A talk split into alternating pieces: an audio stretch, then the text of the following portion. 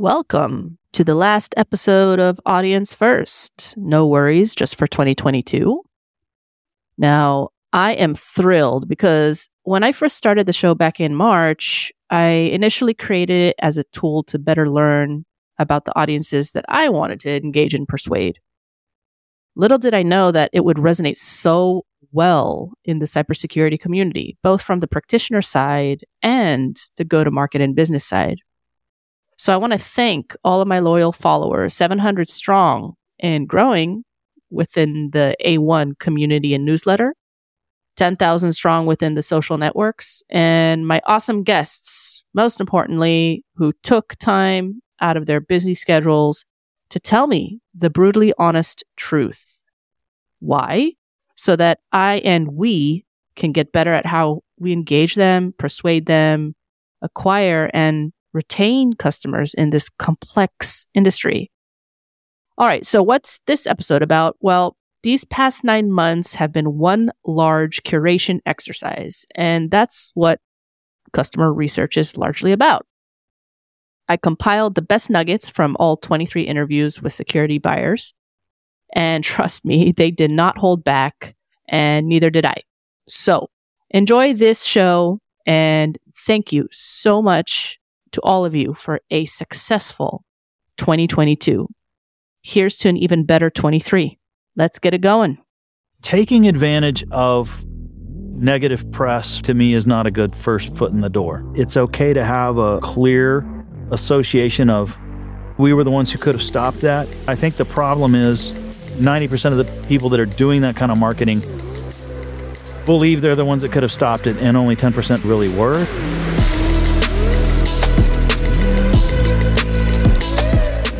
I, want to know, though, what you hate most about this industry. The ambulance chasing is probably my number one. Colonial Pipeline hits, and all of a sudden, 4,768 vendors are hitting me up with, don't be the next Colonial Pipeline. You know, Solar SolarWinds hits, and it's the exact same thing again. But it doesn't matter. Equifax, you know, the bad thing happens to somebody somewhere. And none, you know, some huge percentage of the vendor community, I don't know, 60% of them jump on this ambulance chasing bandwagon. And I just, I hate that.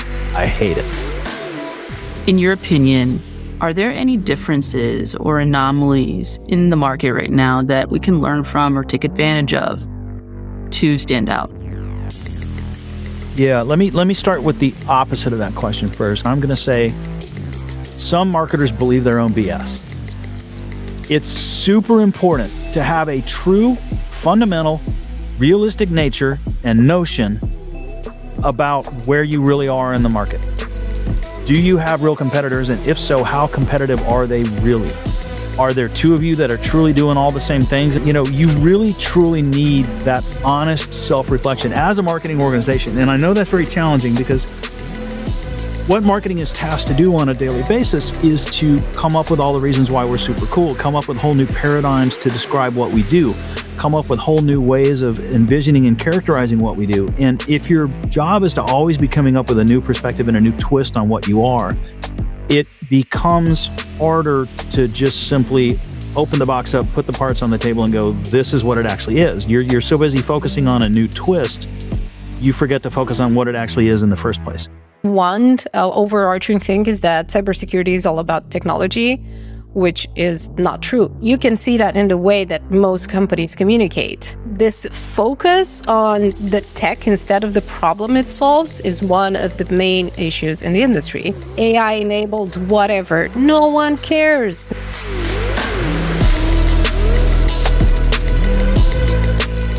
People care about what you can do for them, how you help them solve a problem. If you really are too much in love with your product and technology, you are going to miss the point. You're going to be disconnected from people. In your opinion, why are vendors missing the mark in terms of, of content marketing to the security practitioner? One of the key things that I've seen consistently is that they're more focused on the competition than what they want to achieve as a company you're not going to be able to follow your own path and carve out that path and realize like hey what are we trying to do with all this content that we're putting out the other thing is not talking to customers and that leads to you know putting out content that's not nuanced enough that sounds generic. It seems disconnected. Or having like two types of content highly technical and thought leadership, and nothing in between. You need to know who your primary audience is. Not knowing who it's for will lead you to create random pieces of content because we thought and we saw that other people are talking about this, but yeah, does your customer care about that? Or was it just something that they cared about like three years ago and now they're at a different stage? Keeping content people siloed in your company, it's is not going to help you make a meaningful difference. And not having a documented process for all of that that ties, you know, principles to the reason of their existence to product to everything else um, that's going to lead to a lot of frustration uh, and a lot of disconnection. There's so much work to be done in this industry, which I totally, totally love, and it's filled with really great people. And why won't just people talk to one another? I want to ask all of my security vendors to make my business case for me.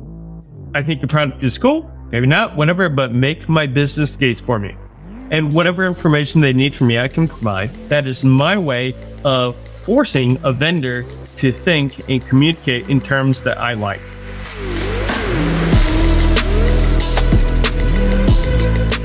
So now you're in this new role and you're faced with several decisions already. Right now, what's your one bleeding neck challenge? So I don't get to do things the way that I necessarily would like to do them, which is fine, but it does require a little bit more thought and a little bit more consideration. And I need to understand uh, the vendors that I have that I'm in contracts with, I need to understand their philosophies. And what I find is that when I read their websites, I have no idea what the hell they're talking about. And that's frustrating for me because I've been doing this for 20 years and I'm pretty pretty well accustomed to this space. And if I can't read your website and find out what it is you do and why you do it and how you do it, that's frustrating to me. And I mean, they're pretty websites, but they they don't give me what I really want um, as a CISO or as a security engineer for that matter. And they're not uh, transparent enough about their public documentation site, things like that, where there isn't a public doc site, and that that's a little bit irritating. So figuring out how I'm going to accomplish my goals with a lot of vendor choices that the decisions were already made and fit within my budget, that's my current challenge.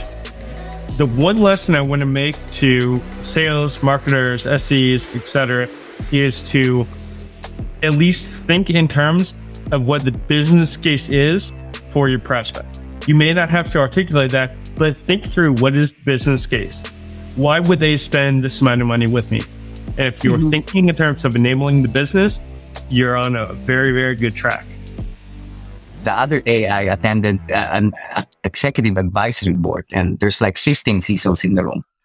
We talked about identity management, and there's a lot of things I learned from that group. There were companies with 500,000 employees in that room and we have the same problem. I don't have 500,000. I do have 30,000. Still a lot of problems. This peer to peer is so valuable for us because, uh, you know, we can't just rely on vendors to tell us, Hey, this is the best things in sliced bread. Welcome to Audience First, a podcast for tech marketers looking to break out of the echo chamber to better understand their audience and turn them into loyal customers.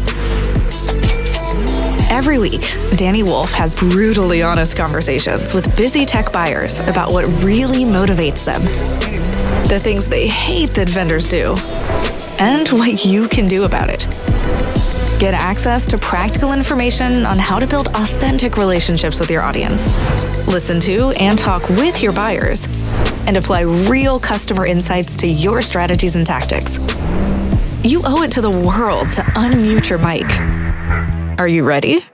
It's always good to ask for advice. A lot of them, they have this experience. One particular cloud security tool that we have decided to, you know, to go with, to purchase is coming from this peer-to-peer group. Someone said, Hey, what is your experience with this product? And there's like seven, eight CISOs back and forth posting their experience. And this is exactly our experience toward a POC. And the POC is so limited. You cannot identify the value and problems in a short 30 day POC. This group of CISOs, they have been running some of these tools for months now. They were not marketing for their product. They were providing, Hey, here's the good and the bad. Just imagine the information I gathered there. I would pay for some of those information if there was a service out there. In your opinion, what is the ideal structure of a community peer to peer event? How would it look like in your eyes? The key is like the diversity of activities. We're doing conferences, we're doing dinners, we're doing bike rides, we're constantly trying to think of what would really be interesting. Last week, uh, we had a dinner and of course it was sponsored by an organization, by a, a vendor. I told the sponsor that, Hey, just focus 10 minutes about your product, who you are, some of your customers, and let's have a very relaxing evening. And all of us work tirelessly all day and go to dinner was very, you know, refreshing. I'm here, going to be here 10 hours today, Dani, at least. And I want to go to a nice dinner and be able to talk to my friends, but I don't want to go listen to another PowerPoint or maybe listen to another sales pitch. That dinner was very good for us, but at the same time, uh, I don't want it to look like work. I think that's the key. It should not resemble like you're still working. I know a lot of vendors have been doing events like shooting or bourbon tasting. After COVID, we missed those. In the past four months, at least in the Dallas area, there's at least four or five events every week. Unfortunately, we can probably attend only one of them mm-hmm. at best. And going back to your question about structure, I don't really know what would work best because everyone, uh, some of our friends don't even attend anymore because they're so busy and tired.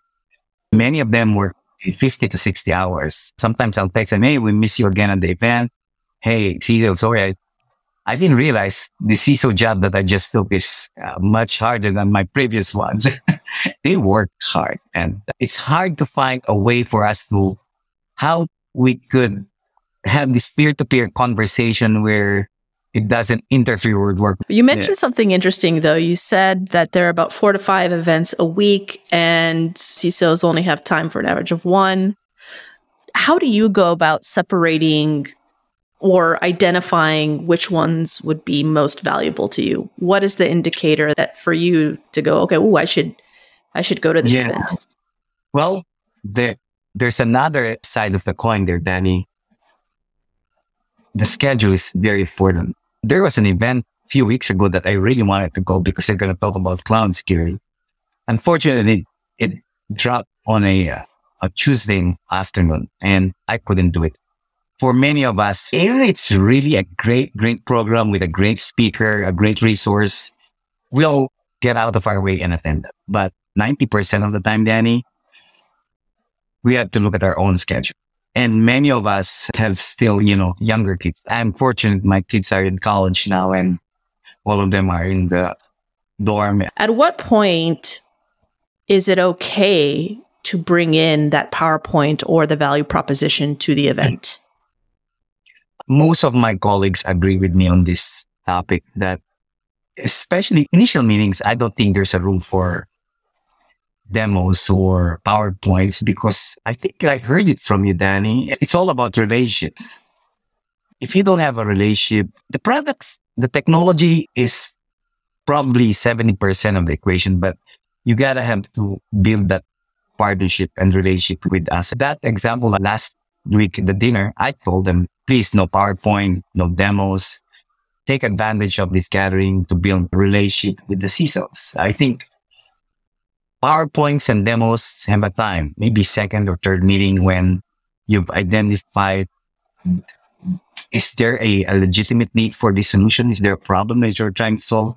The difficulty is many vendors and manufacturers start dishing out white papers and PowerPoints when they don't even know what struggles you have, what are your pain points. So I think it's very important for the vendor community to understand, do it step by step. Now, I understand many of these vendors spend hundreds or thousands of dollars organizing these gatherings, these dinners. But at the same time, I think it, they will benefit more if they start building the relationship than doing PowerPoints. I've been a buyer now, Dani, since 2005, buying solutions and technologies now for a lot of companies. And until now, for some reason, you think people have learned how to sell and it's 2022 today. And somehow they think these tactics still work with buyers. I mean, they have to do the pre-work before they could get my attention. I think it's important that especially people working in the manufacturer vendor side, cybersecurity is, you sell a variety of products, but I think most people forget that you sell trust.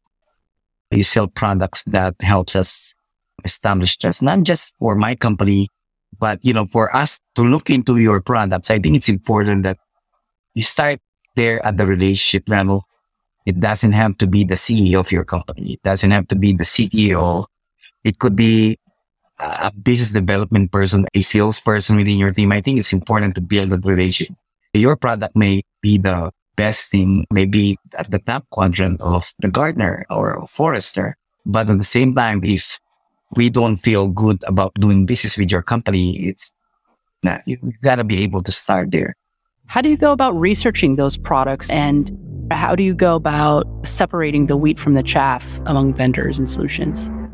Well, I guess I should just say I use the quadrant and the quadrant only, and it tells me everything I need to know about the world. But obviously, I don't know who that quadrant's aimed towards. But no, when I look at the security tooling coming out, um, no vendor is going to tell me their tool sucks. Every vendor is going to tell me their tool's the best in the breed. Every vendor is going to tell me their tool's adaptable. But what I really start to look at is I start to look at how does it apply to my business? Does it have integrations? I've worked with some great uh, DevSecOps people that could integrate anything. But there was so much customizable work that when I bring a tool in house, I have to have it integrate natively with all my tools. So those APIs have to be built. Can I bring your tool into my environment? And then is your tool adaptable to my environment? It, it needs to be almost object oriented. I, I need to choose any ticketing system. I need to choose any EDR platform. I need to choose any threat intel feed. I need to plug in. So I need to be adaptable. And then to be dead honest at this point, I'm also looking at how long have you been in the market? You might be the greatest thing since sliced bread, but if you've only been in the market for a month or two, are you sustainable? Do you have an actual support plan? Are you able to assist me? Do you have a ticketing issue? Early in my military career, I encountered inflatable beach ball satellite antennas, and they were amazing because everything weighs something. So our satellite uh, dishes weighed 600 pounds. This beach ball weighed 50. It was amazing. It was a game changer. The only problem is the guy was making them in his garage. So we couldn't buy it because we just didn't know if he'd be there the next day. Thankfully, I can tell you those those beach ball antennas are now standard operating, you know, released in the Army um, and special operations years later. But at the point, it was the greatest thing I could ever think of, but we weren't sure if they were supportable and viable. So I'm really looking at viability. And then the street cred. I'm going to talk to my peers. I'm going to say, have you heard of ToolX? Have you used ToolX? What do you think about ToolX? Where do you think your tool is used? Can I speak to a customer or do I know somebody? I had one vendor that name dropped somebody and I said, Oh, I know the director of infrastructure there. Hold on. And I called him, and what his experience was was not what the vendor was telling me. And at the end of the day, honesty. I, I want you to tell me where your tool doesn't perform best. I guarantee you, if your tool is 10 out of 10 in every category I need, I can't afford it. So what I want to know is where where are the weak points of your tool? And I'll ask honestly, where does this tool not perform well? And if someone says that there is no place they can think of, I don't believe them. You know, yeah. everything has its flaw, everything has its weak spot. It's okay. Um, I just want to know: Do we have we addressed it? What would help you speed up the process from the vendor side? I'm going to be very brutally honest and say as little bullshit as possible. Mm-hmm. There's a tendency, especially in RFPs, to give hundreds and hundreds of pages of text for people to read. And I don't know if the people writing those RFPs realize that no one's reading them, right?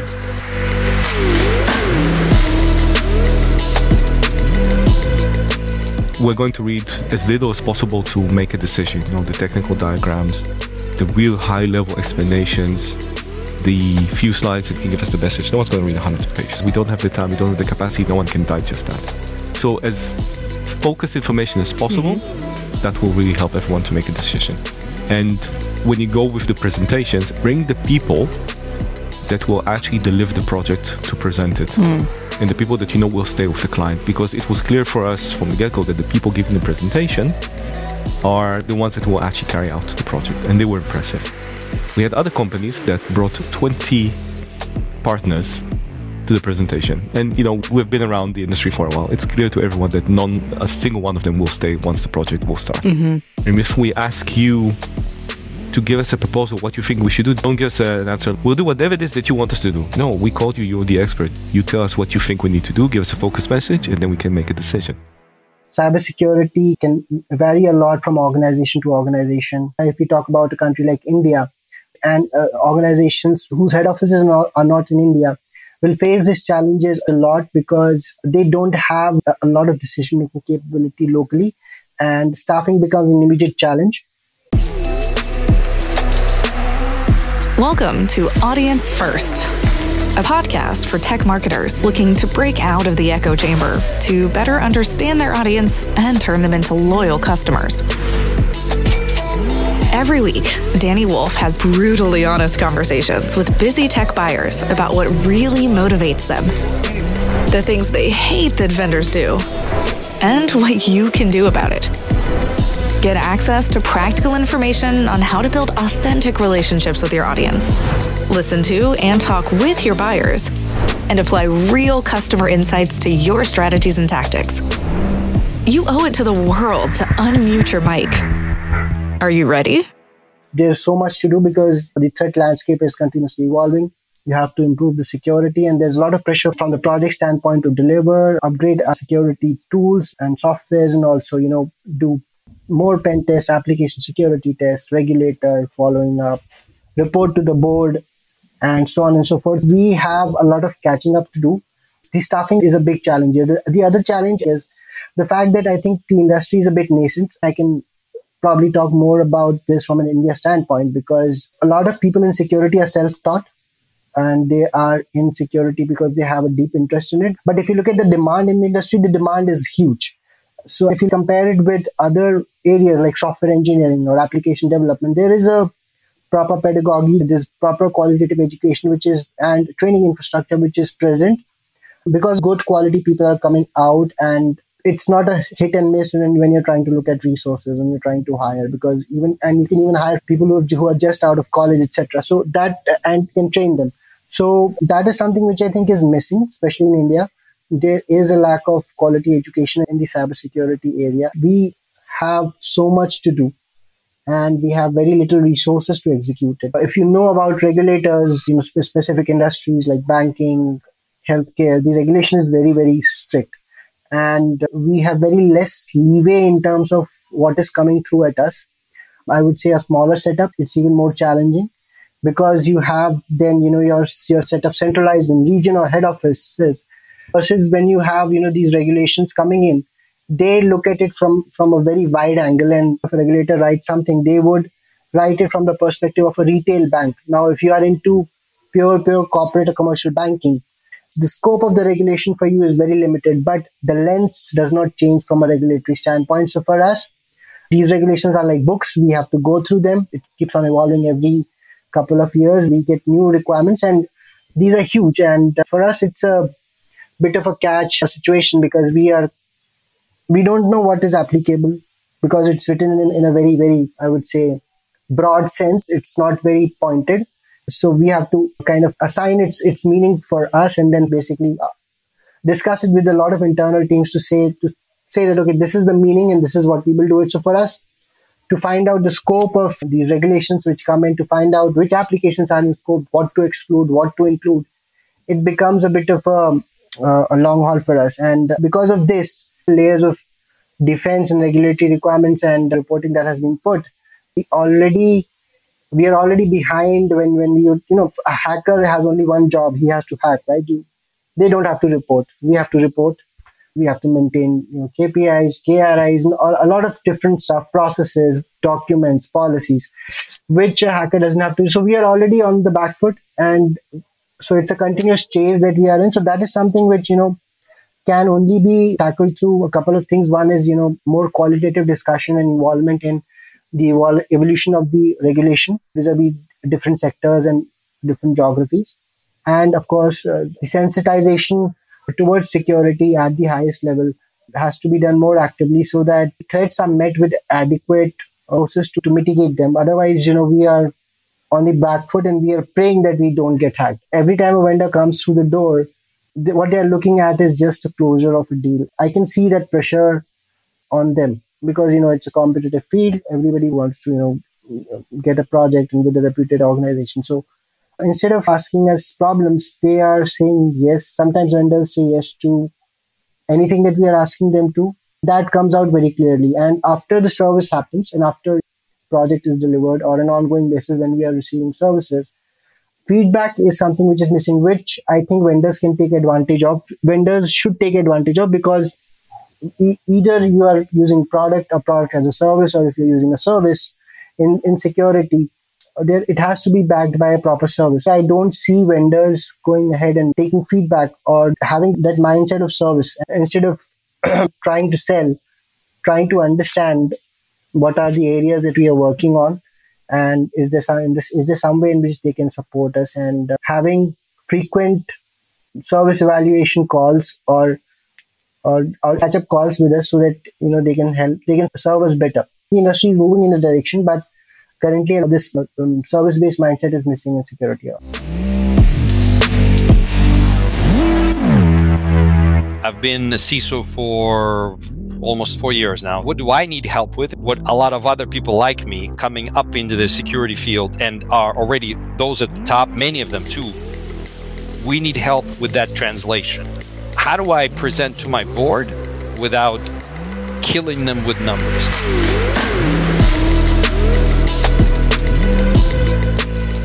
How do I present to my board without giving them a piece of technical data? What does my board care about? What do my executives mm-hmm. care about? What does my CEO, CFO, CMO, what do they worry about? I could go back to them, but that's my time, that's my CEO and everyone else's time that's super, super expensive. Or you could go and say, listen, we interviewed 100 CEOs. These are the things they, on average, like to see in this order with this amount of detail. We had the same information from the CFO, CMOs, board directors that have technical background, board directors that have financial background, board directors that have this background. In fact, Mr. CISO, who I'd like to get in front of, I've looked at your board and I evaluated your board members and their histories. And I can, with some degree of certainty, tell you what they would be interested in versus what they wouldn't, and give you some examples of how to present to them better. You will have me at that seminar every day of the week. It gets me to thinking how can we create, on the vendor side, how can we create that experience more meaningfully so that you can make the decisions you need quickly and easily without stealing from you, essentially, stealing your time, stealing your money. At the end of the day, man, it's all about people. You know, I have a saying I use all the time information yeah. security is not about information or security as much as it's about people people suffer when we make the wrong call, and people are the cause of it too, you know? So, and I don't fault marketers who, because you can always tell a marketer whose heart is in the right place versus a marketer who's just wants to sell you shit. You know, and the way you can tell that is when a marketer actually asks me, you know, what are you working on? What kind of problems are you trying to solve? You know, they inquire more versus, yeah, I got a solution. Well, do you even know if that's my problem?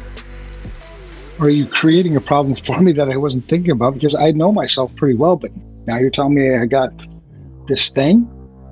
Um, so I would, I, I mean, I, I love the fact that you're going to take it back to, you know, your team and, and think about that stuff. But I think just the fact that you're inquiring about it speaks volumes to who you are.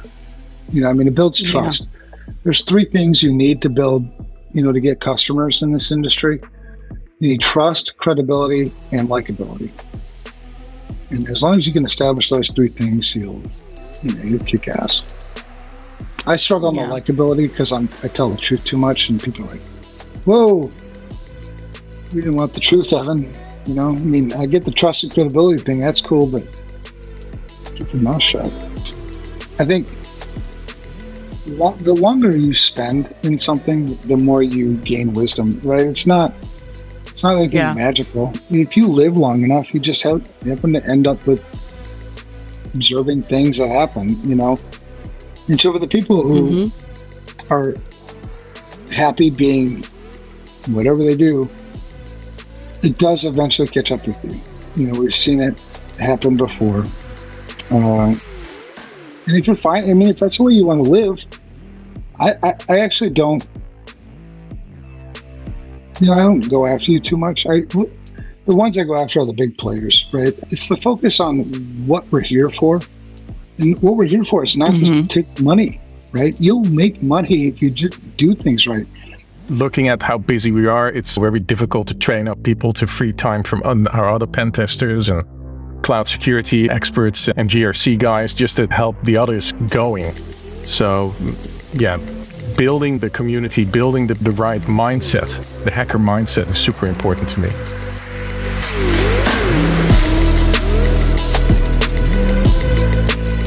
What is the hacker mindset? It's just thinking around problems, basically. Curious people. People that want to know how stuff works, how everything's put together, how it interacts. And what I'd like to see is people that think a bit further than the bits and the bytes and, and the cables and the plugs. I want to see them also uh, look at okay, how does the business actually depend on this system that I'm poking and prodding right now? And what could be, from that business risk perspective, interesting to look at and from a threat as well. If I would be a threat to this system, how could I hurt them the most? And just play out that scenario in the test environments that we get given. Do you think there are any differences or anomalies right now in the market that vendors can take advantage of to stand out? That is a very good question. If you look where vulnerabilities start, it's when those fingertips hit those keys, where the keystrokes happen. And the problem exists between keyboard and chair. 99% of all vulnerabilities exist there. So, what I'd like to see is better training and also tooling that tra- trains up while it finds issues so that you can get better. Gamify that stuff. Seriously. If you get that SQL injection out of it, first time that you get caught putting a SQL injection or cross-site scripting attack into your web app, yeah, that's not good. This is how you fix it. And it goes through training and it shows developers where that issue exists and how it exists and how it came to be.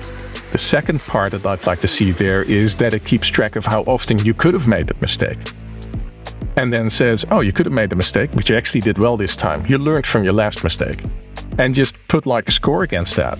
Gamify it and say, okay, this dev has like a six year track record of not introducing any security vulnerabilities. Here's a big fat prize. Drive home in your Tesla Model 3. A lot of times, what I'm looking for is um, you'll see a security tool and they're saying, hey, we go ahead and we do this for the MITRE ATT&CK, and we fit in this MITRE ATT&CK, or we fit in this whatever attack framework. Okay, I got that. But I'm using the NIST framework. So where do you fit in there?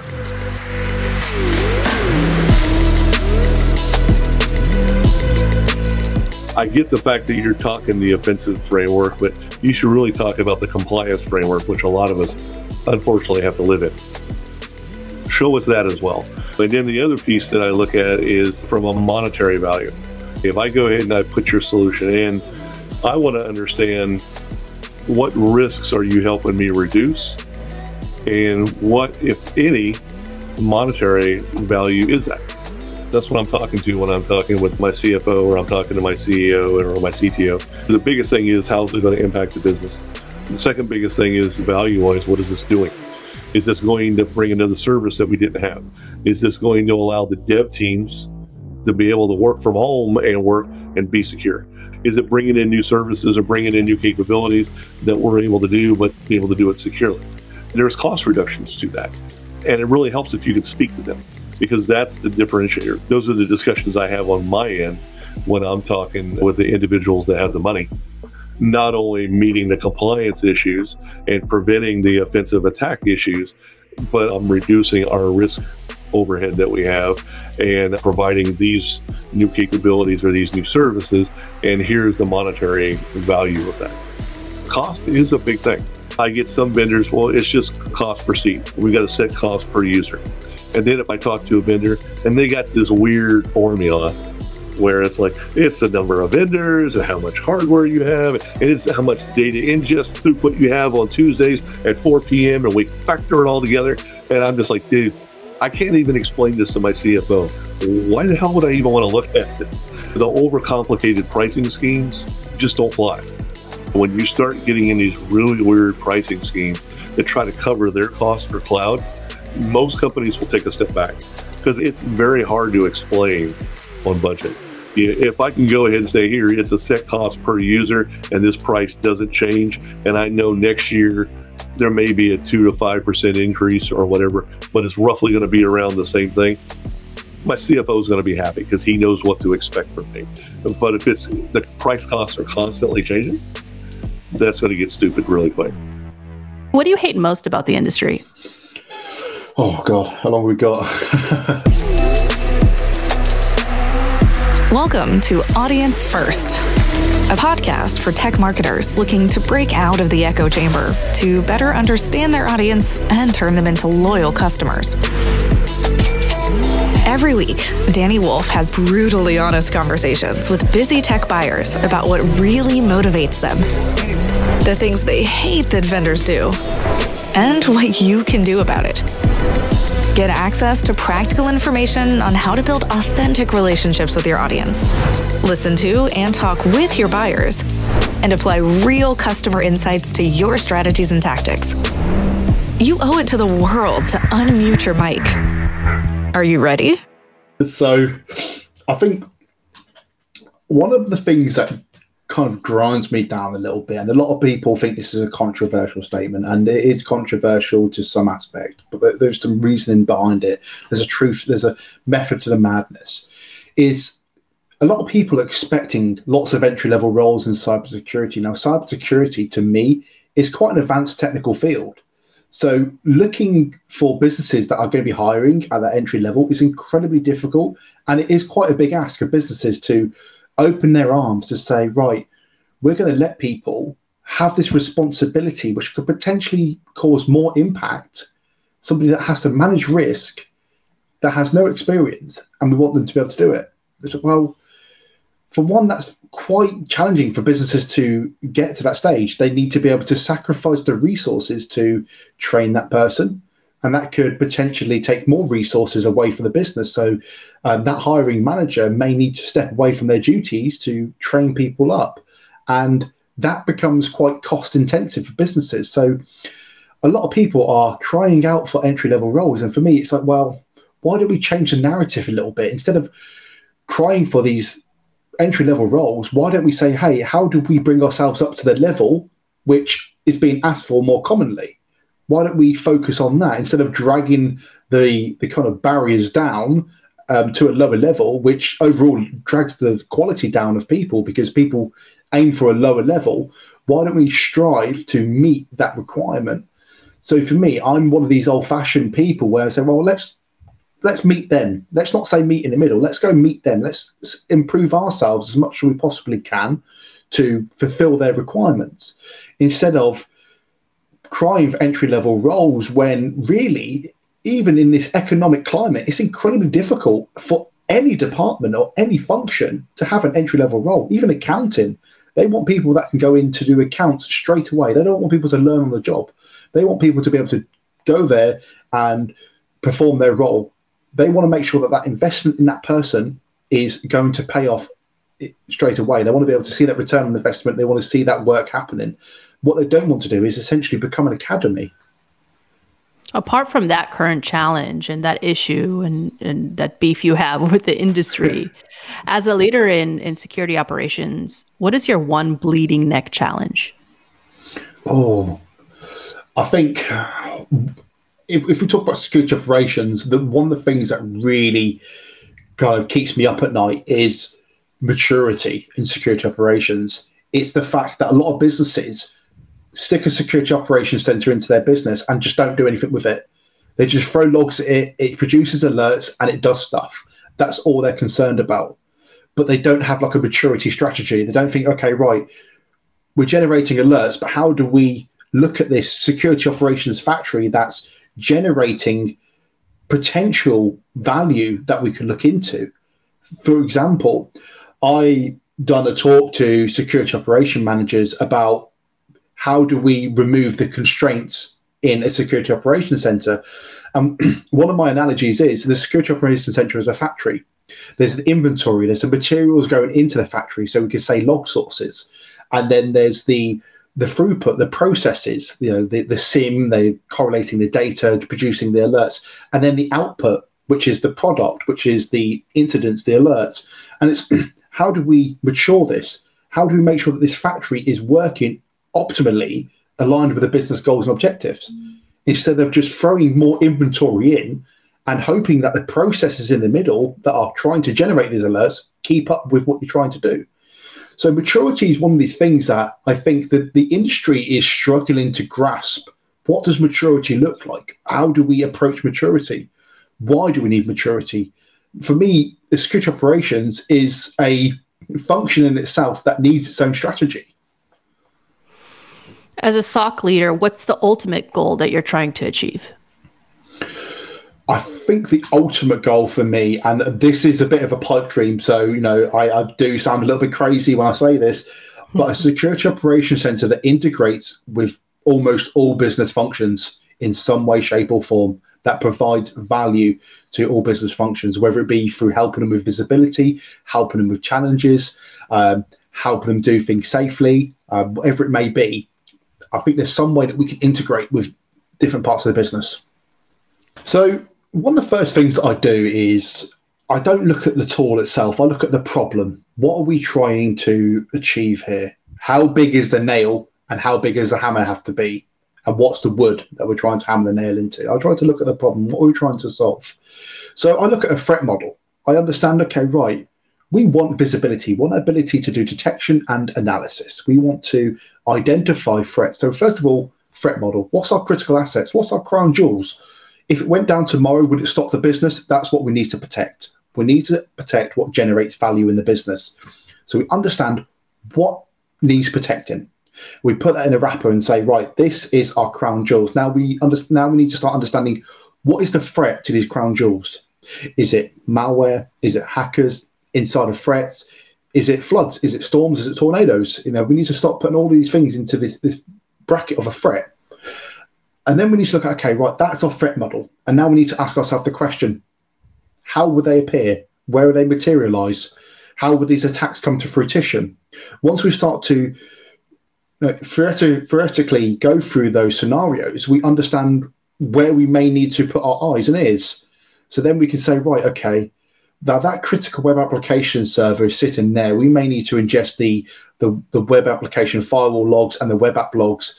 And this is the this is our detection use cases. This is what we're trying to detect. Instead of the age old, let's just ingest everything and then we'll worry about it later. I think we need to go all the way back, not worry about the tool. I mean, we can talk about the tool later on, but we need to talk about what we're trying to achieve. Why is this why is this discussion even in existence? And that's why I think I've got to the stage where I am in my career is I ask these very nuanced questions that is kind of like left field, strangely left field for a lot of people is they don't like being asked these questions like why does it exist? Um, I had a had a discussion with um, a security operations leader, um, and we were discussing right, why does this SOC actually exist?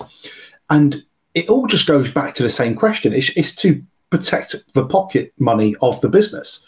You know, what's in the bank? We need to protect that. It goes back to that that uh, that adage. But for me, a lot of times when I'm looking at a solution, I want to look at well, what is it trying to solve? Is it actually going to solve it? Because there could be a case where you're just buying a blinky box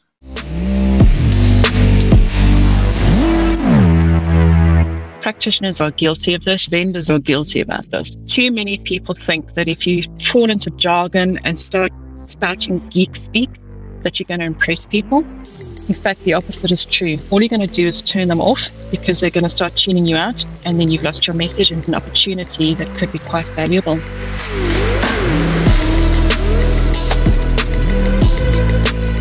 Security, at the end of the day, is always around business risk and what it means for our business if we get it wrong. And if I cannot explain to my executives what the business risk is, if I cannot explain how it could potentially impact our achievement of our strategy, I failed. Everybody in New Zealand, and I think everybody in the security community worldwide, is going to tell you there are just not enough people.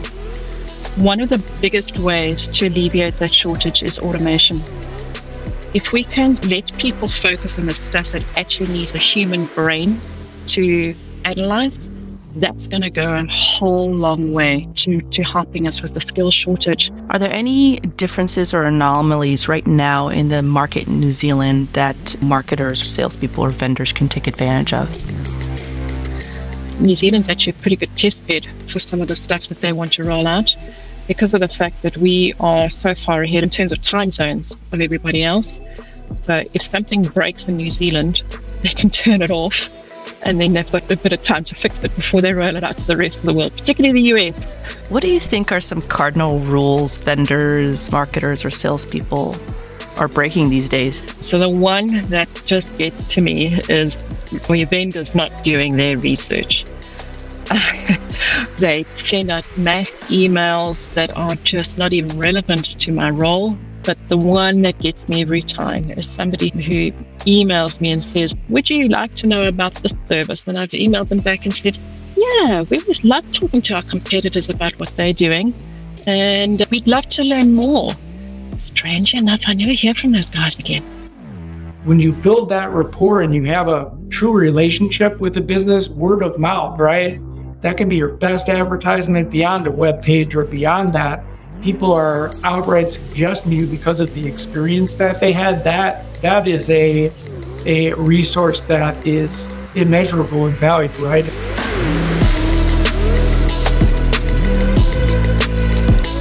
What's your one bleeding neck challenge? With threat hunts and actionable data, right?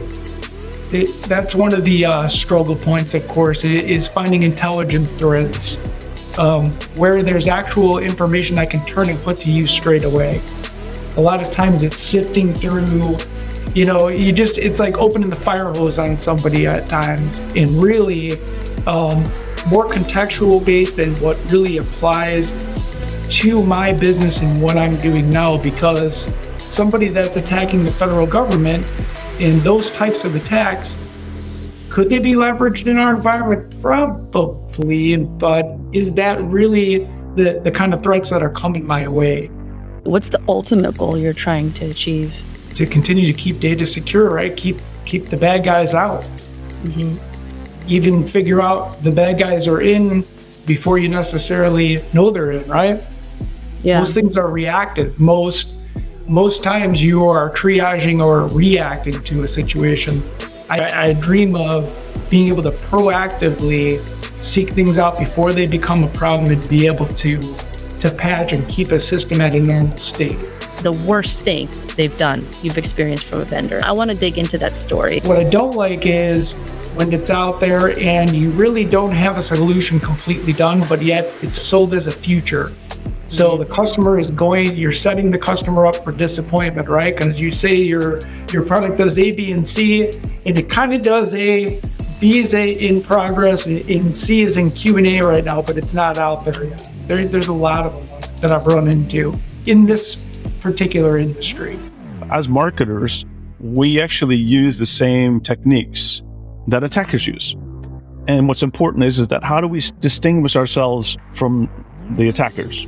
That's the fear that many people have is that where is this information coming from and where it's taking us to? Is, is it malicious?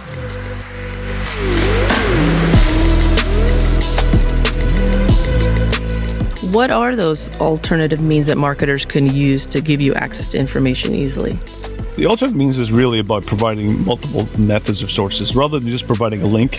What you can say is if you're not comfortable going here, you can go direct to your website, and here's how you can find it manually.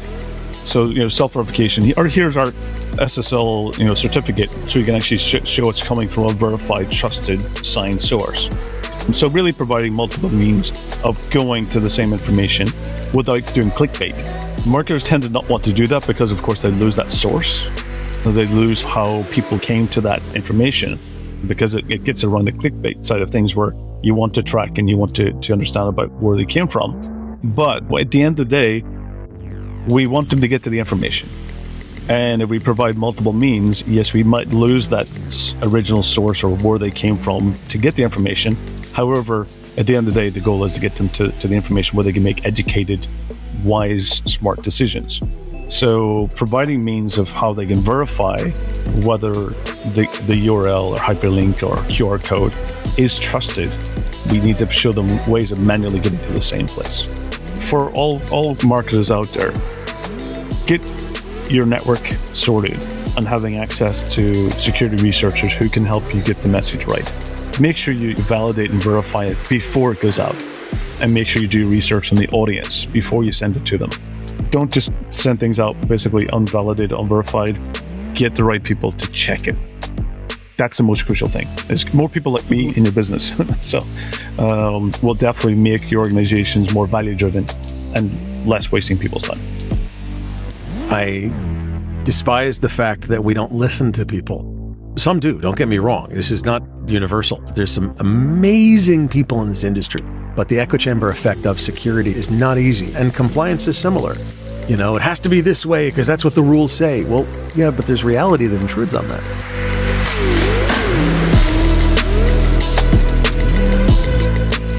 Fact that we've tried to use scare tactics for so long, FUD is just everybody's jaded to FUD, man. It, we're done with that. The fact is that I realize that one of the bigger problems as well with security and compliance is that these companies don't know how to sell. They don't know how to market themselves. When you go to sell something to somebody, they have to go, oh, that's pretty, that's shiny, but I'm not spending money on it until I care. If your users, audience, prospects don't understand what you're getting them, the benefits to them, they're not going to care. And all too often, I see product companies and services companies and systems and whatever selling, look how shiny it is. It's a silver bullet. It's going to solve all your problems. And I just want to go, no. Tell me the problem. Tell me what it will do for me. Tell me why I bloody care.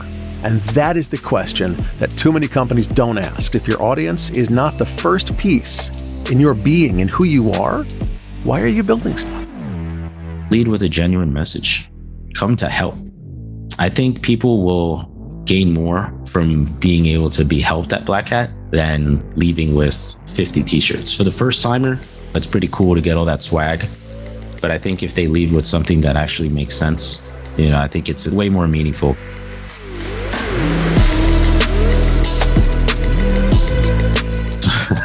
there was one vendor that had their marketing all over the place. They were leading with 100% prevention. And I'm just like, there's a lot of people that I'd walk by that sign with, and we'd always look or we'd like point like 100% prevention. It's catchy at that point, right? You get a lot of people's heads to turn. But nothing is 100%. We know that. Maybe it's a good marketing trick where we approach them and say 100% prevention, huh? Well, hold on. Let me tell you why we went with that story. Maybe it's to reel you in. But I feel like the marketing team needs to be more genuine. If you're going to want to reel people in, lead with a genuine story, right? Heck, if I saw a vendor that said, we're just going to be honest with you, it's 50 50, I'd, I'd take that conversation. What made you say 50 50? Because you know it's going to happen either way, but do you have statistics? Did you go based off of maybe your own clients that were impacted by a threat? Going into the next Black Hat and future Black Hats, marketing has to change and it starts with listening to the people. They should actually reach out to their clients. Like, what would you like to see us do at Black Hat? Not, hey guys, Palo Alto's leading with this message, or Cisco's leading with that message, Microsoft's leading with this. And it's like now 100 vendors are always on the news. They're on Money Talks. We need to go with that. No, no, you don't.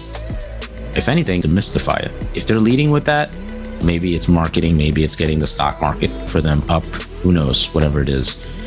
Just lead with a genuine message at some point, Black Hat Vegas, it just gets taxing. we go there to completely reboot our brains. That's why we call it Hacker Summer Camp. But if we turn it into a meaningful conference where people can have genuine conversations and learn from each other at vendor booths, at that point, I think it'd be awesome. Heck, I mean, I would ask vendors to ask their own clients, like, listen, you know, we'll get you guys out of Black Hat. Let's put you in conversation with like five other CISOs. You know, let's have a fireside chat just completely candid. and tell us some of the things you love and you kind of think we should do better so that people learn from it. Because if they are looking at us, they can learn from you on how to operationalize better. It's just got to be, it's just got to be genuine. And no one's perfect. I rest my case. Yeah. when somebody, any kind of human being, is put under a ton of stress, that's very sudden, and before they even know what's going on, they get a call from a reporter or from even a regulator, it doesn't matter who. They're put in front of a camera. They fumble, right? They might fumble, probably will, unless they're super experienced and speaking to the media.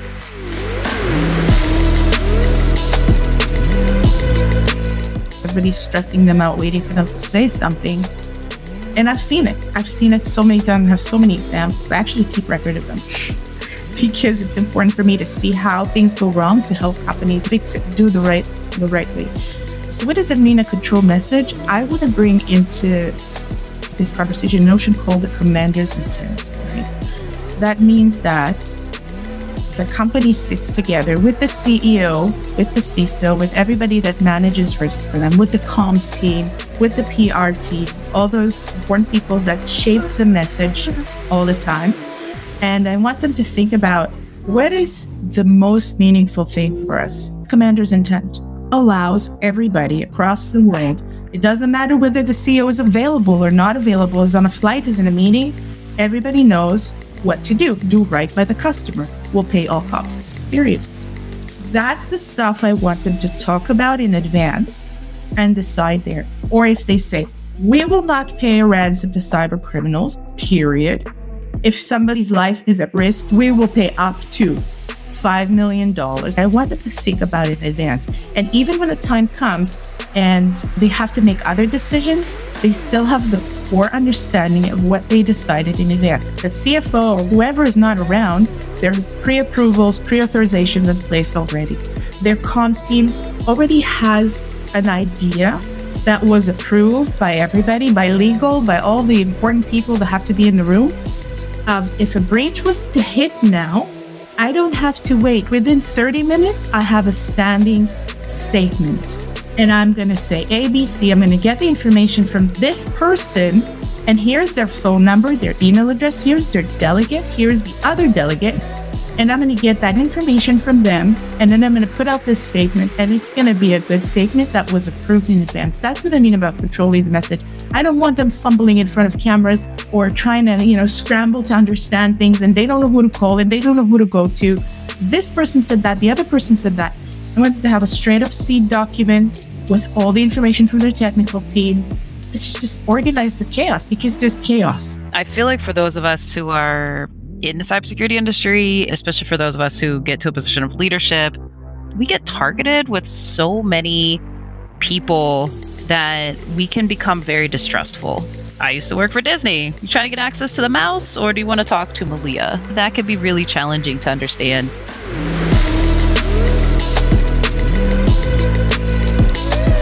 You're in a transition phase now, but as a CISO, what is your one bleeding neck challenge? With all the different companies that I've worked with, it's always the number one asset management. At, at Hulu, when I was called up to, to build their vulnerability management program and head it up, first thing I asked was, okay, how many assets do we have at Hulu? Crickets. No one knew. Even if you're 95% covered and you have the best tools and products in the world, all it takes is one system that you don't have eyes on, that you don't know exists, that has an open S3 bucket somewhere, and you get popped, and now you are the head of security that lost Disney or Hulu or whatever. What keeps me up at night was please don't let Disney get owned. That'll be the end of my career in cybersecurity. So, asset discovery, it's the number one universal challenge across every organization I've ever worked with. And then after that follows vulnerability management, incident response, et cetera, et cetera. If you don't know what you have, how do you know you can secure it? It's always about what tool can be as a supplement to the main or primary cybersecurity tool. It's hmm. rarely a straight out replacement because ripping out a tool that's already embedded within the environment is such a pain, it's such a huge process. We're already understaffed, we're already under budgeted, you know, like we just don't have the the capability to do that. Everything that we want is like, how will this make our lives easier? How will this save us some personnel hours? How will this help us automate our lives? Imagine you have the same bottle and it's soda. So the bottle of soda is filled with bubbles. And the more you shake it, when you open it, it will explode. So we all have emotions stuck within us. Having emotional firewalls is having water because water you can shape, which when you open it, it won't explode.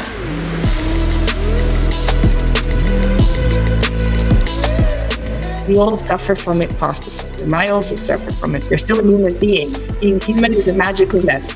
It is only normal to doubt yourself because when something is unfamiliar to our mind, we feel discomfort. And here is where we need to flip the script. Feel our feelings of discomfort and flip the script because it is unfamiliar to the mind. Here is where it comes.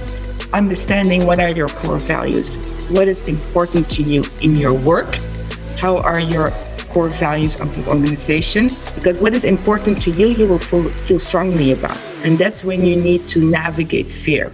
And sometimes navigating fear doesn't mean jumping all in. It means I'm going to take one step out of my comfort zone. If you work for an organization and your core values really clash, it's going to increase negative emotions. It's going to lower your levels of motivation and be very difficult to build relationships with security. At the end of the day, they are human beings. Our identity has no correlation with our function if we don't allow it. We live in a society that correlates functions with identity and likes you to believe that you're only worth it if you raise X millions of funds, if you have a title or status. You will get many no's. Continue. It's a feedback. No doesn't mean no. It means come back later. Not for me. Another time. How can you improve? Can you imagine when I started with emotional firewalls? I mean, doors were slammed in my face. People even laughed at me.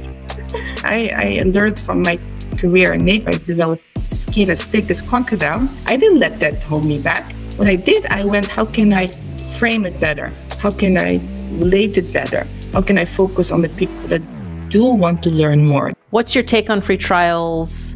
Are enough vendors offering free trials? Is that a key factor in deciding whether or not to purchase a solution or not?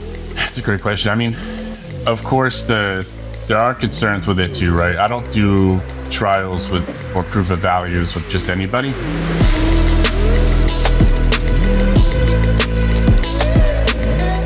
because you'll find out really quick when you know you'll hear it all the time. People say, "Oh yeah, you can try this out," and all you have to do is connect it to your tenant. And the next thing you know, you look at the permissions it's requesting, and they want to see literally everything. But they'll try to say, "Oh, we have an NDA in place, and that's going to protect us." If you're just doing this one component for me, why do you need everything in my tenant? Why do you need these permission sets? The other part of it too is sometimes things are a pain in the ass to unwind after you get them in your environments. You gotta be real smart and careful about which stuff you allow to do that trial of proof of value. But in this case, it made perfect sense. Like, yeah, we need to see how this actually works. So we did it in a sandbox environment. It is good that companies offer proof of value or, or free trials because to me, that shows that they're willing to stand behind their product, right? If your product wasn't going to hit it and knock out the needs of the customer, why would you set it in front of them and just say, yeah, try it out, let us know? Another great example is Abnormal Email Security, great product. And we did a proof of value there to the point where it's like they're not even selling at this point. They're just showing us results, and we're the ones saying, "Yeah, let's uh, let's invest." Is there anything you want to impart on the audience today before we sign off? On the sales side, I truly feel like the sales is broken. It's not a traditional business, right? Like there's a longer play here. Organizations need to get religion on their sales structures and how they focus on things.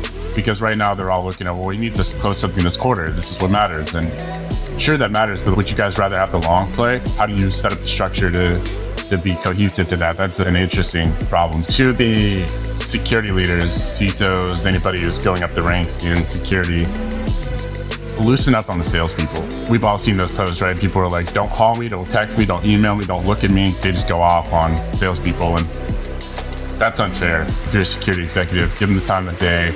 You know, you can still hold your line and tell them what works for you, what doesn't. But at least respond, just be an outstanding person. Like everybody that reaches out to me on LinkedIn with a sales pitch, 100% of the time I respond. And I'll tell them simply like, hey, here's what's going on. My budget cycle's this, so I'm not really interested in looking at products yet, or like just being transparent. This is a really hard job to do, and most of the people you're talking to are stressed the fuck out. If you really care about protecting people, this is a stressful job. Or they're stressed out because they're under the boot heel of leadership who doesn't fully understand but knows that the insurance rates just went up by 200% because you're not doing your job. So, what are you doing to alleviate stress, not add to it?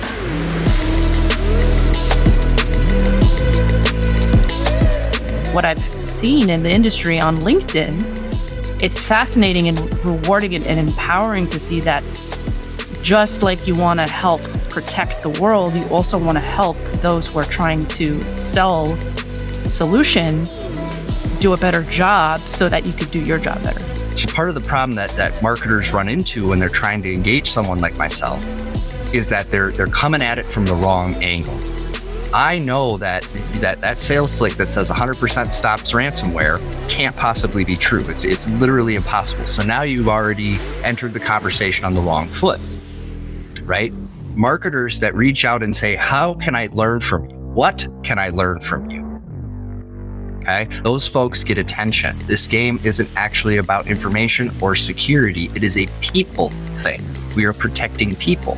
And as we move closer to that digital physical barrier turning into a single thing where life and death is now controlled by a keyboard, it's never been more important than it is now. So that's what fires me up. That's what keeps me passionate and energetic to, you know, work the hours I do, to do all the the, the mentoring and the podcast and just all these things that I do to help spread this message of protection first.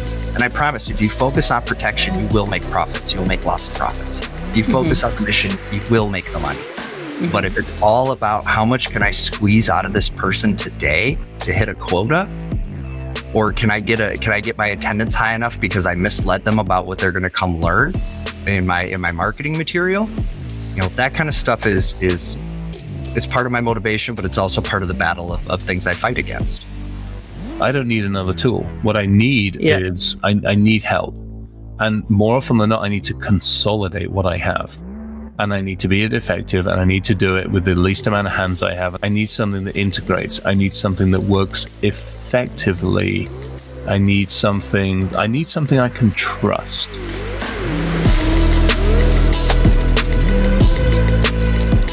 Those people that gave me that money want a return on their investment. The people that are working the money want a return on the investment. I give it to you. You want a return on the investment. Everybody's taking. Everybody yep. takes. And unfortunately, what that means is that the person at the pointy end, the marketing and the salespeople, you sit down like, well, so little Johnny and Jemima, um, your targets for this year are double what they were last year because we just took another hundred million in investment. So we expect you to double up and, and, and really push those conversations. And everybody's like, well, shit, how do I do that? How do I how do I now maximize every single conversation? Every touch, every point. And by the way, not only do I have to maximize it, but I know that the the, the Muppets down the road took 100 million as well. And I know that they're going to maximize it. And we're both chasing after the same audience. So how do I make myself better than them? They tell me that they tell the company that they're good. Well, I got to be better than good. Those of us that are at the pointy end, we're fighting. And I mean, this is not fun. We're fighting. And not only are we fighting our adversaries that are trying to get in, we're fighting sales, marketing, vendors, and suppliers. That sucks. Because I'm fighting facing forward and I'm also having to watch my back. That's never a good situation to be in. What it should be is vendors, suppliers, and marketers should be sitting there going, hey, how much more ammo do you need? You covered? I got you covered. What do you need? How do you need? Hey, uh, I notice you using this. I can't help but hey, George has got some more ammo over there. Hey, George, get your ass over here. Uh, hey, he's got you covered. I'll see you next week. Thanks for tuning in to this episode of Audience First. If you like what you've heard, feel free to follow or subscribe to Audience First on Apple, Spotify, or any of your favorite podcast streamers.